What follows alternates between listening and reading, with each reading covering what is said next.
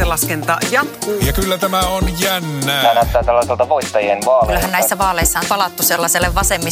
Hallitusneuvotteluista on tulossa hyvin vaikea. Kansanvalta on puhunut, pulinat pois, mutta itse asiassa me kannustamme siihen, että hurja pulina alkakoon. Eduskuntavaalit.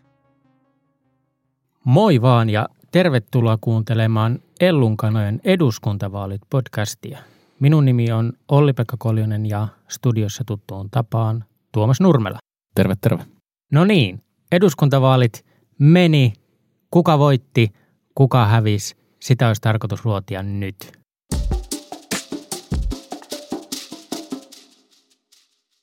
Mitäs meille kävi? Meille kävi sillä tavalla, että oppositio voitti. Kyllä se on mun mielestä se ydinhuomio näiden vaalien osalta. Oppositio voitti ja hallitus hävisi. Kyllä se näin on. Miten se menee lukujen valossa? No se menee lukujen valossa sillä tavalla, että tämä hallituspohja taisi ottaa takkiin 17 paikkaa ja oppositio otti sen 17 paikkaa. Sitten niin sanotusti suorilta kokoomus 48 paikkaa, 10 lisää aikaisempiin vaaleihin, perussuomalaiset 46, 7 paikkaa lisää. Ja sitten tulee nämä, no ei itse asiassa ei tule vielä. SDP itse asiassa nosti vähän kannatustaan 40-43. Et siinä on niin kuin näitä vaalien tota, voittajia. Kaikki muut pysy ennallaan tai ot, otti takki. Eli oikeistolainen Suomi voitti punavihreän Suomen. No kyllä mä ehkä itse ajattelen sillä tavalla, että, että oppositio tässä, tässä voitti. Että ennemminkin sillä tavalla, että ehkä tämä nykyisen hallituksen politiikka on se, joka tässä otti, otti takkiinsa ja varmaan meillä jokaisella on ollut, ollut omat syy, syymme äänestää niitä puolueita, joita me ollaan äänestetty. Ja näyttää siltä, että, että nämä hallituspuolueet ei ole pärjännyt. Täytyy muuten sanoa vielä näistä miinusluvuista ennen kuin, ennen kuin mennään eteenpäin, niin Vasemmistoliitto, niiden toi suhteellinen kannatushan ei häilyttömästi laskenut, mutta ne otti viisi paikkaa takkiinsa. Et joku sanoi sano tuossa heti vaalien jälkeen, että olisi toivonut Lee Andersonille vähän parempaa, parempaa tulosta. Ja pakko sanoa, että kyllä mäkin olisin toivonut hänelle niin kuin hänen puheenjohtajakauden viimeisiin eduskuntavaaleihin vähän parempaa tulosta, koska hän on mun mielestä ehdottomasti yksi parhaista vaalipanelisteista noista puhe- puheenjohtajista. Ehkä itsellekin suurin yllätys tässä ehkä lopulta sitten kuitenkin aika yllätyksettömässä tuloksessa oli tämä vasemmistoliiton ää, miinus. Mä ajattelin, että ne saa aika plus miinus nolla ehkä, mutta viime vaaleissa he sai aika monessa vaalipiirissä mm, sen viimeisen paikan. Ja sitten kun pikkusenkin kannatus laskee, niin sitten kun meillä on tämä vaalipiirikohtainen vaali, niin sitten heiltä, heiltä se viisi paikkaa yhtäkkiä katos. Kyllä, ja, ja tota, voidaan mennä varmaan vihreisiä keskustaa, joiden, joiden tukka heilu oikein kunnolla. Mutta ehkä sellainen ajatus vasemmistoliittoon, mä luulen, että, että on voinut käydä sillä tavalla, että, että demarit on, on niin kuin kasvukeskuksissa ja, ja sanotaanko tämmöisessä niin kuin punavihreän kuplan tai punavihreisen taipuvilla alueilla syönyt vasemmistoliittoa, syönyt vihreitä, ja, mutta että samaan aikaan SDP on menettänyt sitten duunariääniä ääniä sit maakunnissa ja perussuomalaiset on syönyt sitä. Että tämä varmaan niin kuin selittää myös sitä miinus 17 plus 17 kuvioa. Eli sen takia ne vasemmistoliitto onkin sitten vähän alempana. Ja vasemmistoliitollahan oli monessa vaalipiirissä nyt tällaisia duunaritaustaisia miehiä. Juho Kautto esimerkiksi Keski-Suomessa jäi pois, ei löytynyt korvaavaa, eikä niitä äänet ei löytänyt kotipaikkaa. Tai Markus Mustajärvi Lapissa. Itse asiassa nyt kun katsoo vasemmistoliiton eduskuntaryhmää, niin tämmöinen korpu, korpikommunismi ja duunaritaustainen kansanedustaja, ne ei niitä enää ole. Nyt ne on tehnyt kokonaan sen metamorfoosin puolueessa, että kaikki, kaikki on näitä akateemistaustaisia punavihreitä. Niin, kyllä se, niin kuin ollaan taidettu aikaisemmissakin jaksoissa todeta, niin, niin vasemmistoliitto on kyllä yksi niistä keskeisistä puolueista, joka on pystynyt sitä kannatustaan, kannatustaan pitämään, pitämään niin kuin aika tasaisena. Nyt tosiaan niin kuin paikkamäärässä tuli takkiin ja, ja ovat pystyneet se äänestäjäkuntansa vaihtamaan. Tota, Sitten nämä, joilla tukka heilu oikein, oikein niin kuin kunnolla. Eli nämä riitapukarit, josta Suomen kansa ei tykkää, ja nyt se on näytetty luvuilla, keskusta ja vihreät. Koko hallituskausi keskinäistä tappelua, miten kävi? Keskusta miinus kahdeksan, 23 paikkaa näissä vaaleissa ja vihreät miinus seitsemän, 13 paikkaa. Ja vihreät otti kyllä Helsingissä todella, todella, todella niin kuin iso vaalitappion. Se oli, se oli kyllä iso yllätys. Katsoin Helsingin äänestyskarttoja, niin 2019 vaalien jälkeen 71 äänestyspistettä oli vihreiden hallussa. Arvapa moni oli näiden vaalien jälkeen. Mm, Kerro. Yksi. Yksi. Herttoniemi. Se on vi- vihreä viimeinen linnake. En mä oikein tiedä, mitä, mitä sanoisi siis. Ää, Vihreillä on niin muutamia tai ehkä useampiakin huomioita, mutta että ehkä, ehkä semmoinen eka, vähän niin kuin irrallinen, mutta toisaalta ei yhtään irrallinen, on se, että Pekka Haavisto, joka on ollut ulkoministerinä ja tietysti niin kuin merkittävä, merkittävästi saanut ääniä presidentinvaaleissa, ollut niissä, niissä niin kuin isossa roolissa ja, ja tota NATO, Suomen NATO, NATOa viemässä, niin sai vähän, vähän vajat 8000 ääntä näissä vaaleissa. 2019 hänen äänimääränsä oli yli 20 000. Eli 12 000 miinusta. No se on, se on kyllä paljon, paljon nyt niin kuin hänelle. Tarkoittaako tämä, että presidentinvaalit on vajaa vuoden päästä? Ehdokasasetteluhan alkaa käytännössä heti näiden, näiden vaalien jälkeen. Niin onko tuosta asemista enää minkäänlaisia potentiaalisia mahdollisuuksia olla uskottava presidenttiehdokas? No aika vaikealta se just nyt tuntuu. Joo. Ainakaan mitään vetoapua tulee. No entäs sitten tuota kepu, miinus kahdeksan? No on se, on se keskustalle vaikea, vaikea paikka. Mä luulen, että niillä se suurin, suurin tilanne on se, tai niin ongelma on se, että ne on tottunut tosiaan olemaan niin iso puolue. Ja olihan niin kuin pääministeripuolue niin ennen, ennen tätä edellistä, edellistä vaalikautta ja, ja silloinkin, silloin merkittävässä roolissa. Ja nyt ne, nyt ne kyntää tuolla 23 paikassa ja, ja osittain toi heidän niin paikkamääränsä hän on ton verran korkea sen takia, että, että tämä vaalijärjestelmä tukee ja kannattelee keskustaa niin kuin paikkamäärissä. Ää, Ja onhan keskusta edelleenkin niin kuin eri puolilla Suomea paikkakunnittain niin kuin iso puolue ja, ja ykköspuolue, mutta perussuomalaiset on, on sitten noussut noissa vaalipiireissä ykköseksi erityisesti sitä kautta, että he ovat saaneet niin kuin keskuskuntien ympäryskunnista niin kuin paljon ääniä. Ja, ja sen takia aikaisemmin taisi olla niin kuin kehittyvien maakuntien Suomi, niin kyllä tämä taitaa olla nyt tämmöinen niin kuin perussuomalaisten maakuntien Suomi. Suomi. Jos katsoo sitä vaalituloskarttaa, niin yksikään vaalipiiri ei ole enää keskusta voittanut.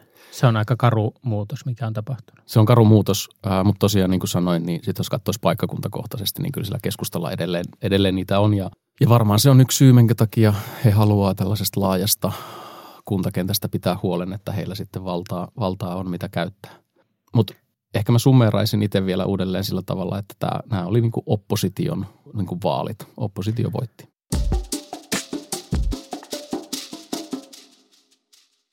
Tämä on niin kuin helppo aina vaalien jälkeen katsoa, mitä tapahtuu, mutta nyt jos tätä niin kuin summaa, niin ihmiset haluaa yleensä vaaleissa muutosta. Aika harvoin on sille, että ei haluta mitään muutosta. Näin se on. Että vaikka demarit, mennään siihen seuraavaksi, niin kasvatti kannatustaan. Ja tiedätkö, että on Suomen historiassa kaksi aiempaa kertaa, kun pääministeripuolue on, puolue on kasvattanut kannatusta. 1983 Kalevi Sorsa, 2003 Paavo Lipponen. Eli 20 vuoden välein tulee aina demari pääministeri, joka, joka tuota, nostaa pääministeriasemasta kannatusta, mutta se ei riittänyt. Ei se riittänyt ja, ja tota, mun mielestä Sanna Marinilta oli sekä taktisesti että strategisesti virhe viedä tätä vaalikeskustelua semmoiseen blokkipolitiikkaan tietyllä tavalla äänestykseksi, äänestykseksi tämän nykyisen hallituksen politiikasta ja opposition politiikasta. Ja sehän niin kuin ensimmäisenä tuli niin kuin ilmoille sillä tavalla, että Marin sulki perussuomalaiset pois hallitusyhteistyöstä. Eli että demarit ei perussuomalaisten kanssa mene samaan hallitukseen. Ja kyllä siinä perussuomalaiset nousi ihan eri tavalla tikunnokkaan ja, ja julkiseen keskusteluun ja vaalikeskusteluun Marinin ansiosta. Toki äh, oli siellä pohjalla jo perussuomalaisten niin kuin viime kesäkuusta lähtenyt aika tasainen niin kuin kannatuskysely nousu, mutta Marin jollain tavalla boostasi sitä edelleen. Ja, ja sehän johti sitten siihen, että ihmiset alkoi, tai alettiin puhumaan tämmöistä niin taktikointi äänestämisestä, strategisesta äänestämisestä, ja tämä varmaan niin kuin maksimoi demareiden äänimäärää, mutta kyllähän se nyt sitten niin kuin sitä porukkaa, joiden kanssa ainakin olin itse ennen vaaleja tulkinnut, että, että Sanna Marin haluaisi hallituksessa olla, niin, niin söi sitten siltä porukalta ääniä. Siinä kävi varmaan juurikin näin. Ja jos katsotaan näitä lukuja, vihreät miinus 4,5, vasemmistoliitto miinus 1,1, eli miinus 5,6 lähti heiltä kannatusta. Ja demareilla plus 2,2 plussaa. Niin jonnekin se kolmisen pinnaa on mennyt näidenkin puolueiden kannatusta. Ja todennäköisesti siis on käynyt niin, että SDP läpikäveltiin sitten entistä oikeammalle. Eli ei ne vihreät, vihreät tuot, jotka ajateltiin ehkä demareissa, että ne jää heidän bussiin, niin ääni onkin mennyt kenties kokoomukselle. Ja sen lisäksi demareista voi olla, että tämän ilmoituksen myötä myös niin kuin on porukkaa kadonnut sitten ehkä jopa perussuomalaisiin. Niin kyllä mä luulen, että, että maakunnissa on duunareita äänestänyt demareiden sijaan perussuomalaisia. Mitä sä ajattelet? Kävikö demareille vähän sellainen, että he jäi tämän sinällään ehkä julkisessa keskustelussa ja tässä tällaisessa kähinämielessä hyvin resonoivan niin kuin punavihreän ja, ja ehkä sitten maalatun perussuomalaisen maailman välillä, niin jääkö ne vähän niin kuin tämän punavihreän pallon van, vangiksi? Koska mm. siinä samalla työnnettiin tavallaan se kokoomuksenkin kanssa tehtävä sinipuna-yhteistyö, joka varmaan monen mielessä saattaisi tuntua hyvältä, niin ehkä vaihtoehtona turhan etäiseksi. No kyllä mä luulen, että siinä kävi sillä tavalla ja mun mielestä demarit on niin koko viime, viime vaalikauden tai hallituskauden, eduskuntakauden vienystä politiikkaansa vasemmalle ja, ja erityisesti ehkä niin talouspolitiikan näkökulmasta. Ja kun me ollaan tutkittu ja laitettu puolueita fraktioihin ja analysoitu niiden, niiden niin kuin sisäistä, sisäisiä valtasuhteet puolueessa, niin kyllä se niin kuin marin, marinlaiset punavihreät on demareissa ollut niin kuin vallalla tai ehkä sitten tämmöiset niin kuin AY-demarit, oikeistodemarit on ollut vähän alakynnessä. Ja toisaalta niiden on ollut kauhean vaikea jotenkin haastaa sitä Marinin punavihreyttä, kun, kun on mennyt kuitenkin niin kuin sen verran hyvin, vaikka, vaikka täytyy muistaa, että kunnallisvaaleissa ja aluevaaleissa demareilla ei kyllä niin kuin kauhean hyvin mennyt. Ja sitten täytyy muistaa myös se, että kun Antti Rinne jätti demareiden puheenjohtajan paikan, niin, niin ei Sanna Marin ihan älyttömän suurella erolla Antti Lindmania silloin, silloin tota puoluevaltuustossa Kahdella voittanut. äänellä. Se oli kaksi ääntä. Ja, ja maailma saattaisi näyttää aika erilaiselta myös, niin kuin varmaan monessakin mielessä, mutta, mutta tämmöisen niin kuin yhteistyöpuolueiden osalta, jos, jos Antti Lindman olisi ollut demareiden puheenjohtaja ja pääministeri tähän saakka. Näin. Voiko tästä sanoa, että vaalit voitettiin sittenkin keskeltä? Niin, tämä on ollut mielenkiintoinen, mielenkiintoinen analyysi, koska mä oon kun vaalien jälkeen heti lukenut useamman semmoisen analyysin, että vaaleissa ei menty keskelle, vaan mentiin jotenkin äärilaitoihin. Se on, se on tuntunut jotenkin oudolta. Mä ehkä en ole vielä itse itseni kanssa niin kuin jotenkin tasapainossa sen, sen kanssa, että miten tuota tilannetta pitäisi tulkita. Mutta kyllä mä ajattelen, että semmoinen niin Petteri Orpon joskus vähän harmaaksikin haukuttu olemus, mitä en kaikilta osin sitten aina, aina pysty allekirjoittamaan, niin kuitenkin tasapainoilee niiden kokoomuksen konservatiivien ja, ja markkinaliberaalien niin kuin välimaastossa. Petteri ehkä on näistä fraktioista, kun puhutaan tämmöinen niin kuin ehkä sosiaaliliberaali, liberaali, sosiaalireformistinen, niin kuin kokoomuksessa sanotaan, niin kyllä se kuitenkin on semmoista aika niin kuin keskilinjan menoa. Että hän nyt on sitten ehkä antanut tilaa molemmille niille laidoille ja, ja, ja tota, se on antanut sitten kokoomukselle mahdollisuuden myös pärjätä vaaleissa, koska nämä vaalit, nämä eduskuntavaalit on Petteri Orpon johdolla kolmannet kokoomuksen voittamat vaalit. Että kyllä se Orpon niin kuin asema on väistämättä nyt aika vahva, vaikka sitä ollaan niin kuin kyseenalaistettu tässä viimeisten vuosien aikana. Tätä mä itsekin tänään mietin, että Orpohan on niin kuin haukuttu huonoksi esiintyjäksi ja, ja on, on vähän semmoinen näiden valovoimasten naisten Sanna Marinin Annika Saarikon, Lee Anderssonin vieressä ollut, ei ole ollut niin sujuva sanainen vaalitenteissä. Mutta sitten kun katsoo tuloksia, kolmannet niin kuin sanoit, kolmannet voitetut vaalit putkeen, niin, niin on siinä en vähän... mä nyt ehkä hirveästi haukkuisi. Niin, on siinä, on siinä vaikea niin kuin sit kritisoida, kritisoida niin kuin erityisen perustellusti, koska sitten sittenhän se, niin kuin se kritiikin lähtökohta tai, tai niin kuin tulema on se, että, että no olisin mä jotain voinut tehdä toisin, niin se olisi ollut vielä parempi tulos. Niin se on, se on aina vähän niin kuin vaikea, vaikea asetelma lähteä tuollaista kritisoimaan. Mutta voiko tästä vetää jonkinlaista ajatusta, että viimeksi vaalit voitti Antti Rinne, jota mm. ei ehkä voi myöskään Toi on liiaksi, hyvä pointti. liiaksi haukkua Toi on muuten hyvä pointti. sujuvaksi esiintyjäksi. Juha Sipilä, sitä ennen. Ei hänkään nyt ehkä kaikista niin kuin sutjakoin esiintyjä, vaikka niin kuin muuten oli 2015 vaalia alla kovinkin suosittu. Niin onko niin, että tällä puheenjohtajan olemuksella ja persoonalla on sittenkin ehkä tässä meidän keskusteluissa pikkasen ylikorostunut vaikutus? Niin, tai, tai voisiko sen ajatella sillä tavalla, että, että niillä puheenjohtajilla on sitten kuitenkin merkitystä.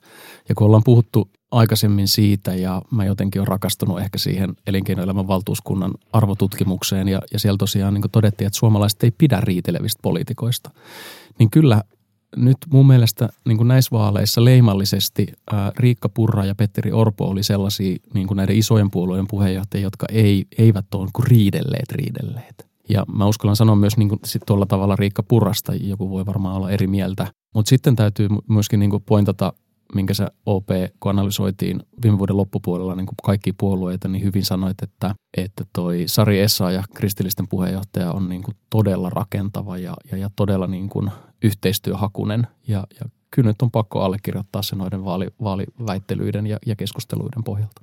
No, entä sitten vaalien kaksi selkeää voittajaa? Jos Demaritkin oli kuitenkin voittaja. Niin no kaikki... Vaikka ykköspaikalta tuli kolmanneksi, paikkoja tuli lisää ja kannatusta tuli lisää. No, joo, tämä on niin erittäin hyvä huomio. Eikö nämä kaikki kolme suurta jotenkin ajatellut, että me ollaan kaikki vaalivoittajia? Orpo oli, että kokoomuksen johdolla lähdetään neuvottelemaan Suomeen hallitusta ja sitä ennen hän totesi, että tuli iso voitto. Oliko se hyvä veto? Tuli iso voitto. Kun oltiin Bottalla. Niin, en mä tiedä. Ehkä siinä se oli, oli ihan hauskaa. Se oli ihan hauskaa, joo. Purra sanoi tällä tavalla, että rakkaat perussuomalaiset, tiedättekö te, mitä olette tehneet? Te olette tehneet tämän puolueen parhaan vaalituloksen koskaan. Eli sieltäkin löytyi, no ihan siis kiistatta, kiistatta niin kuin onnistuminen. Ja, ja niin kuin sä OP sanoit tuossa aikaisemmin, niin demarit on pystynyt, pystynyt pääministeriasemasta ylläpitämään, ylläpitämään ja parantamaan vähän kannatustaan, niin Sanna Marin sanoi tällä tavalla. Pitkästä pitkästä aikaa pääministeripuolueen asemasta on kasvatettu kannatusta, kasvatettu paikkamäärää. Se on tosi hyvä saavutus, vaikka piste, piste, piste. Niin ei tullut ykköspuolueen asemaan. Joo, ja kaikki, kaikki, kaikki on voittajia. Tietyllä tavalla tämähän niin kuin on, tämä vaali, vaali-illan illan sanomiset on osa sitä, tai niitä tanssiaskeleita, joita, joita lähdetään nyt tanssaamaan. Ja, ja se, että keskustan Annika Saarikko on sanonut, että keskustan paikka on nyt oppositiossa eikä, eikä hallituksessa, niin kyllä mä ainakin tällä hetkellä ajattelen niin, että, että, että Annika varmaan niitä sanomistaan tarkoittaa, mutta kyllähän politiikka on, on sellaista, että, että hallitukseen sitten ehkä mennään ja olisiko se ope niin, että aina löytyy se 40 pinnaa jokaisesta isosta puolueesta, joka hallitukseen haluaa mennä. 2019 vaalien jälkeen, vaalien jälkeisenä päivänä äänestäjät ovat osoittaneet keskustan suunnan oppositioon. Tämä oli keskustan puoluehallituksen kannanotto. Eli ihan samanlainen, miksi näin sanotaan? No var... Tarkoittaako tämä sitä vai eikö tämä tarkoita sitä? No ehkä se oikeasti myös tarkoittaa sitä, että siinä puretaan jonkunlaista niin kuin paha, paha fiilistä. Mutta kyllähän niin sanotaan sen takia myöskin, että, että sillä pelataan itselleen parempaa neuvotteluasemaa.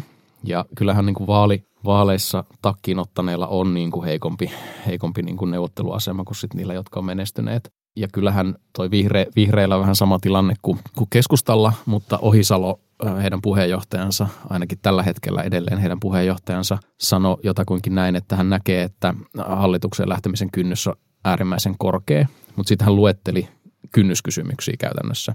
Emme lähde hallitukseen, joka leikkaa yksi koulutuksesta, kaksi jarruttaa ilmastokriisin ja luontokadun torjunnassa ja kolme lisää eriarvoisuutta.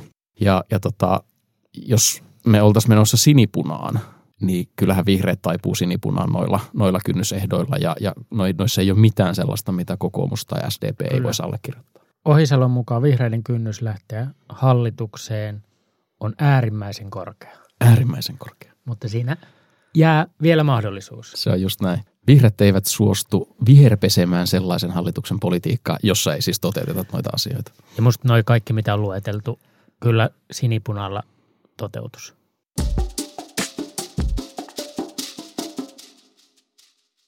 Nyt vaalituloksen jälkeen hallituksen muodostajan paikkahan on itse oikeutetusti Petteri Orpolla. Mitäs me ajatellaan siitä, että mikä olisi ensisijainen hallituspohja, mitä ehkä kokoomusryhmä ja Petteri Orpo omassa mielessään ajattelee? No mä ihan vilpittömästi uskon ja ajattelen niin, että Orpo pitää niin kuin näitä kahta pääasiallista vaihtoehtoa, eli perussuomalaisten ja kokoomuksen pohjalle rakennettavaa hallitusta ja, ja sitten myöskin kokoomuksen ja SDPn pohjalle rakennettavaa hallitusta auki ja vaihtoehtoina. Ja mä tiedän, että, että kokoomuksen sisällä on, on porukkaa, joka ajattelee, että, että jos halutaan kunnollista talouspolitiikkaa, niin sitä, sitä sitten perussuomalaisten kanssa pitää lähteä, lähteä rakentamaan tai perussuomalaisten kanssa sellaisessa voidaan onnistua.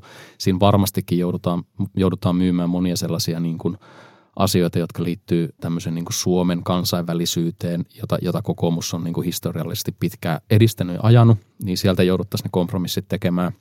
Sitten taas demareiden kanssa, jos lähdetään tanssiin ja hallituksen päästäisiin, niin siellä välttämättä sitten kaiken, kaikki ne talouteen liittyvät uudistukset, joita kokoomus haluaa ajaa, sanotaan vaikka työmarkkinoiden uudistukset tai ansiosidonnaisen porrastaminen tai muut niin, kuin niin sanotut sosiaaliturvan kannustavuutta lisäävät elementit, niin niitä ei sitten demareiden kanssa pystyttäisi edistämään.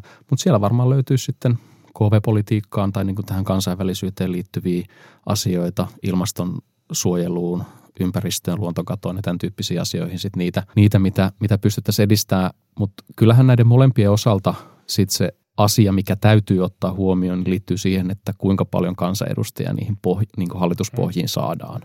Ja ehkä toistan tässä vielä sen, että, että 110 paikkaa on, on sellainen niin kuin toimivan enemmistöhallituksen, monipuoluehallituksen raja.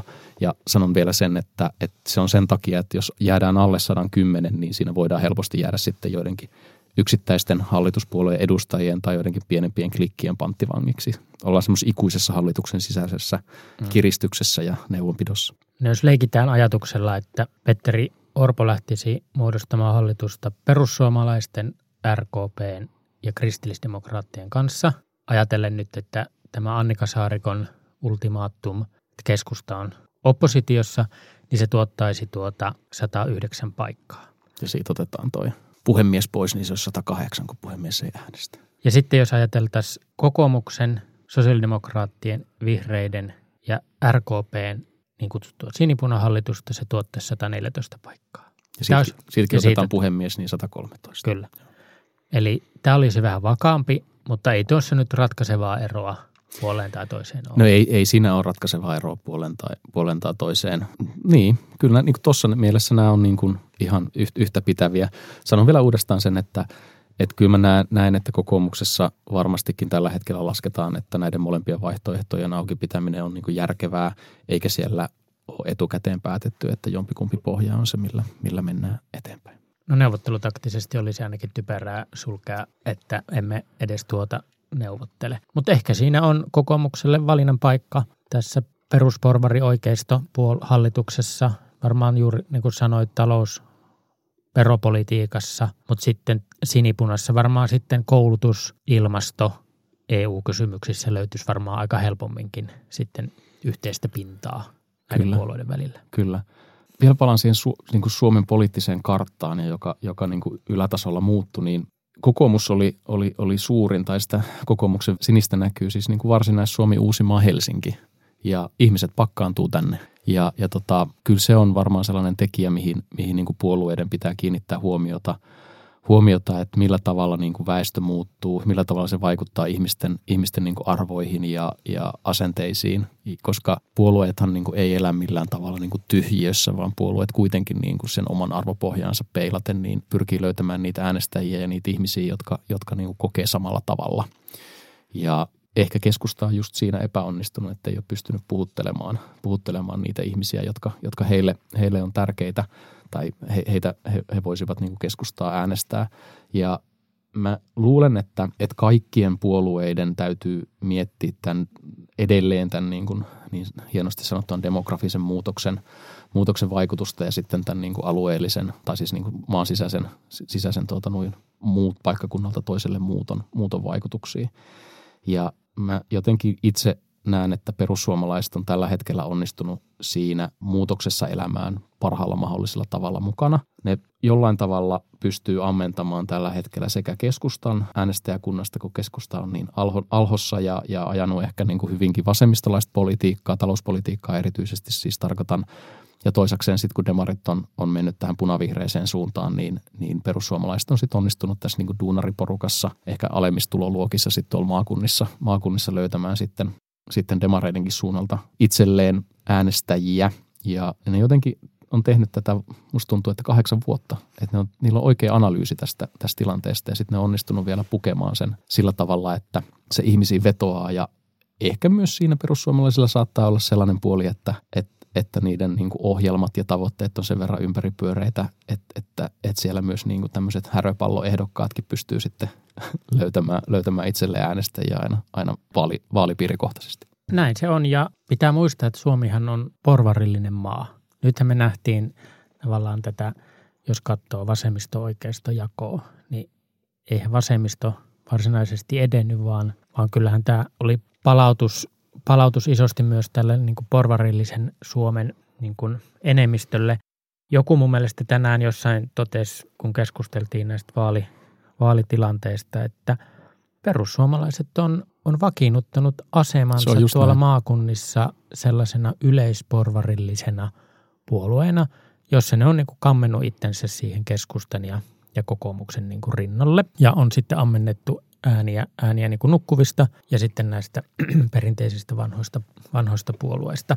Eli ei tässä niin kuin lopullisesti niin kuin mitään ihmeellistä, ihmeellistä sitten näissä vaalituloksissa ja yllätyksellistä ollut. Ja jos katsoo sitä perussuomalaisten niin kuin eduskuntaryhmää tuolle niin kuin silmäille, niin minun mielestä se on, niin kuin, se on vähän myös muuttunut jotenkin sillä am- ammattimaisemmaksi. Ja vaikka perussuomalaiset, niin kuin, heillä ei vaaliohjelmaa ollut, heillä on monia muita ohjelmia. Että vaikka he on niin kuin, vakiinnuttanut tätä asemaa, niin pitää muistaa, että he on kuitenkin siinä mielessä sellainen protestipuolue, johon kuuluu myös se, että se niin kuin yleinen kehys on se, mikä sitoo, johon liittyy tietynlainen ajattelumaailma, se protesti. Ja sitten ehkä puhe, hyvin vahvasti puheenjohtajajohtoisesti otetaan niihin kantoihin sitten niin kuin yksityiskohtien puitteissa tuota kantaa. Semmoinen yksittäinen huomio kokoomuksella oli ihan niin kuin muutamien satoja äänien päässä, muistaakseni kolmes vaalipiirissä se, että olisi saanut viimeisen paikan. Kokoomus oli ihan hilkulla, että ei olisi ollut kolme paikkaa enemmän kuin nyt. Mutta sellaista se elämä on, että aina ei, aina ei niitä sat, muutamia satoja ääniä, ääniä saa, joka sitten vahvistaisi eduskunnassa, eduskunnassa valtaa. Mielenkiintoinen juttu muuten, OP, on se, että kuinka pitkään näiden niin puolueiden nykyiset puheenjohtajat tai ylipäätään historiassa puheenjohtajat on istuneet. Että et, et, niin demareissa, keskustassa ja, ja kokoomuksessa on loppujen lopuksi niin tosi pitkäaikaisia puheenjohtajia. Että jos mä mietin kokoomusta, niin, niin tota, siellä oli Ilkka Suominen oli pitkään puheenjohtajana, Pertti Salolainen oli hänen jälkeensä lyhyen pätkä epäonnistu aika merkittävästi. Sitten tuli Sauli Niinistö ja sitten hänen, hänen niin kuin kruunun perijänä oli, oli tota Ville Itälä, joka epäonnistui aika, aika niin kuin urakalla. Sen jälkeen oli Jyrki Katainen pitkään, kymmenen vuotta. Ja sitten oli Alex Tubb, epäonnistu siinä hommassaan. Ja sen jälkeen Petteri Orpo valittiin vuonna 2016 kokoomuksen puheenjohtajaksi. Että et kyllä nyt niin kuin Petteri on ollut jo aika pitkään kokoomuksen puheenjohtajana ja, ja näillä näkymihän hän kyllä nyt tulee jatkamaan, jatkamaan myöskin. Mä en näe, minkä takia hän ei jatkaisi seuraavaa neljä vuotta niin harvoin pääministeriä ehkä omassa puolueessa haastetaan. Tosin Demareissa se oli kyllä ihan tapana, että, että pääministerikin haastettiin niin kuin puolueen puheenjohtajana oleva pääministeri. No Maria Ohisalohan ilmoitti, että hän, hän kertoo pääsiäisen jälkeen, tavoitteleeko hän, hän jatkokautta. Vihreillähän on puoluekokous tuossa kesäkuun alussa. Lee Anderson hän ilmoitti, tai tuossa vaali-iltanakin monen kertaan sanottiin, että viimeiset vaalit, ja heillähän puoluekokous on vasta 2025, ja SDPllä on myös puoluekokous nyt, nyt syksyllä, ja sehän onkin sitten kiinnostavaa, että hakeeko Sanna Marin jatkokautta. Itse jotenkin ajattelisin, että en näe oikein mitään syytä, miksei, miksei hän jatkokautta tavoittelisi. Eikä tuosta Ohisalosta ensin, niin, niin kyllä mä itse tulkitsisin näitä vaaleja sillä tavalla, että, että vihreiden äänestäjät näpäytti vihreiden puoluejohtoa siis oikein niin kuin urakalla. Ja tästä talouspoliittisesta linjasta tai oikeastaan ehkä sen, sen puutteesta ja sitten tämmöisestä niin kuin huonosta julki, julkikuvasta. Ja ehkä se huono julkikuva kertoo siitä, että kun politiikka on tosi, tosi, tosi pitkälle niiden asioiden rinnalla, ehkä valitettavan usein niiden ohikin sit sitä, miltä asiat näyttää ja sitä viestintää ja muuta. Ja vihreät ei kyllä onnistunut tuomaan esiin niitä omia, omia onnistumisiaan hallituksessa, koska mun käsityksen mukaan niitä niin kuin ainakin heidän sisäiselläkin mittareilla on ollut. Niin, musta tuntuu, että ehkä vihreissä, vasemmistoliitossa ja demareissa ajatellaan, että hallitustyöhön ollaan aika tyytyväisiä.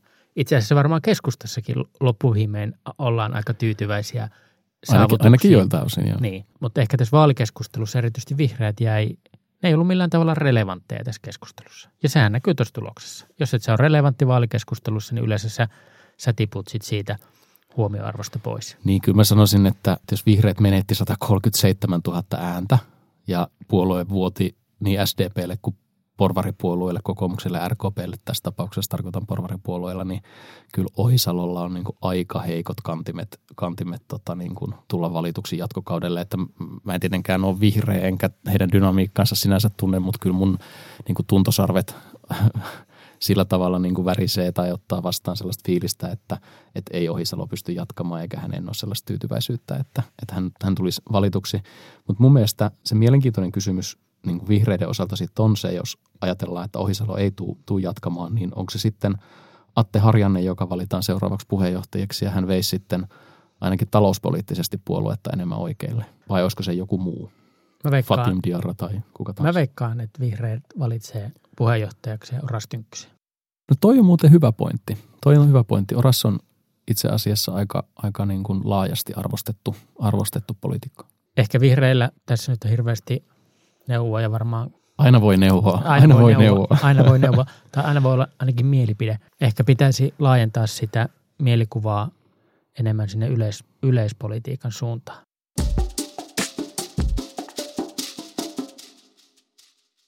No nyt kun on tätä vaalitulosta tässä vähän pureksittu, ehkä me tarvitaan vielä pikkasen aikaa semmoiseen niin kuin laajempaan analyysiin, koska pitää ehkä vähän ottaa etäisyyttä tähän vaalitulokseen. Nyt tämä on tässä maanantai-päivässä vaalien päivänä ehkä tämmöisiä huomioita ja hajanaisia ajatelmia sanottu, mutta mitäs tällä viikolla tapahtuu politiikassa? No varmaan tällä viikolla käydään sellaisia taustakeskusteluita tai tunnusteluja, ehkä, ehkä, mutta ennen kaikkea nyt varmaan niin kuin puolueet vähän, vähän niin kuin laittaa omia ajatuksiaan kasaan ja, ja miettii, että mistä lähtökohdista nyt niin hallitustunnusteluihin ja, ja sen jälkeisiin hallitusneuvotteluihin, jos niihin puolue pääsee mukaan, niin, niin miten niihin lähdetään ja minkälaisista asetelmista.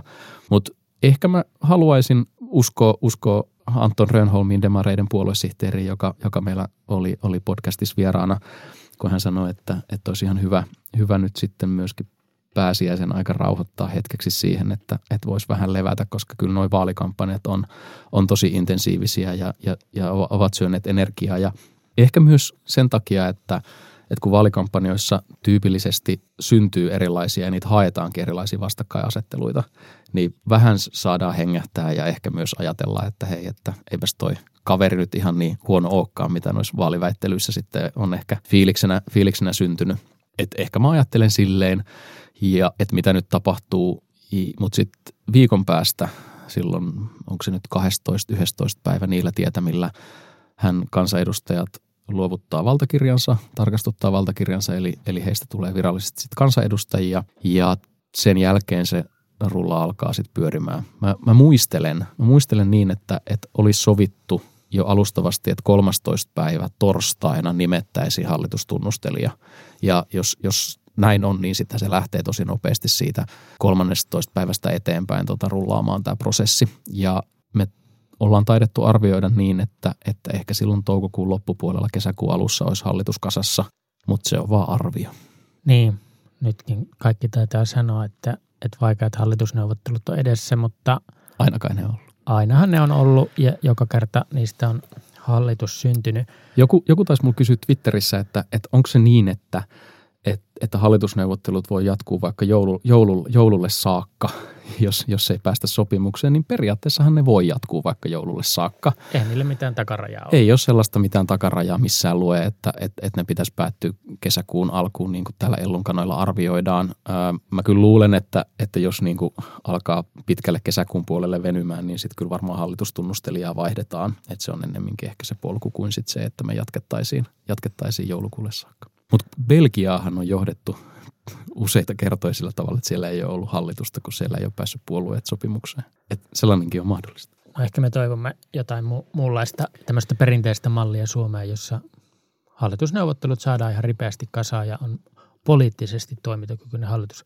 Sehän pitää muistaa, että meillähän on tämä toimitusministeriö, joka rullaa ja hoitaa ne, ne käytännön, käytännön, asiat. Käytännön asiat ja tota, ilmeisesti me muuten ollaan huomenna itse asiassa Naton jäseniä. Että Se on muuten hieno juttu. Tässähän tämä maailma rullaa. Mutta ehkä mä vielä haluan niin kuin sillä tavalla summeeraa jotenkin omia ajatuksiani, että, että miksi näissä vaaleissa kävi niin kuin kävi. Oppositio siis voitti. Et ihan selkeästi niin kuin opposition voitto. Ja niin kuin, niin kuin Ope sanoit, niin se oli kuitenkin sitä, että ihmiset halus muutosta. Ja, ja sitten varmaan jokainen meistä pystyy niinku kirjoittamaan sit itse siihen tarinaan, että minkälaista muutosta sitten oltiin äänestämässä. Mutta kyllä SDPn strategia romahdutti erityisesti vasemmistoliiton ja osaltaan myös niin kuin vihreiden kannatuksen. Ja, ja kyllä tässä taisi se suuri hyötyjä olla sitten kokoomus, joka sai niin kuin poimittua ne tarjolle tulleet paikat, erityisesti Helsingissä ja Uudellamaalla. Ja, ja perussuomalaiset sitten hyöty siitä, että keskustan kannatus laski ja perussuomalaiset on, siis perussuomalaiset on nyt puolen Suomen suurin puolue. Perussuomalaisten maakuntien Suomi. Mun mielestä kuulostaa jotenkin ytimekkäältä ja tähän sopivalta. Sitten on nämä niin kuin keskusta, vasemmistoliitto ja vihreät, jotka, jotka tota, otti kaikki, kaikki dunkkuun ja, ja keskusta ja vihreät kaikista eniten. Niitä me taidettiin tuossa käydäkin, mutta keskusta osalta haluan vielä sen sanoa, että mihin tahansa se puolue tulee nyt niin kuin päätymäänkään, että lähteekö hallitukseen vai eikö lähde, niin kyllä mä luulen, että siellä pitäisi erityisesti katsoa sitä, että miten tämä demografinen muutos tulee etenemään, koska siis jos niin kuin mennään niin kuin sillä samalla, samojen vahvojen. Niin kuin vahvojen alueiden pohjalta – niin, niin kyllähän tämä demografinen muutos tulee painaa vuoden 2027 eduskuntavaalien tulosta edelleen alas, oli, oli keskusta sitten oppositiossa tai ei. Kyllä keskustella varmaan iso hakemisen, hakemisen paikka on. Tässä on aika monta ulottuvuutta tässä vaalituloksessa ja me voitaisiin varmaan jatkaa ehkä toisen jakson verran siitä, kun pikkasen vettä on Vantaajoissa virrannut, että mitä kaikkea täällä oikeasti tapahtuu ja mitä emme ehkä tässä päivän päätteeksi näe. Mutta yhden asian haluaisin sanoa.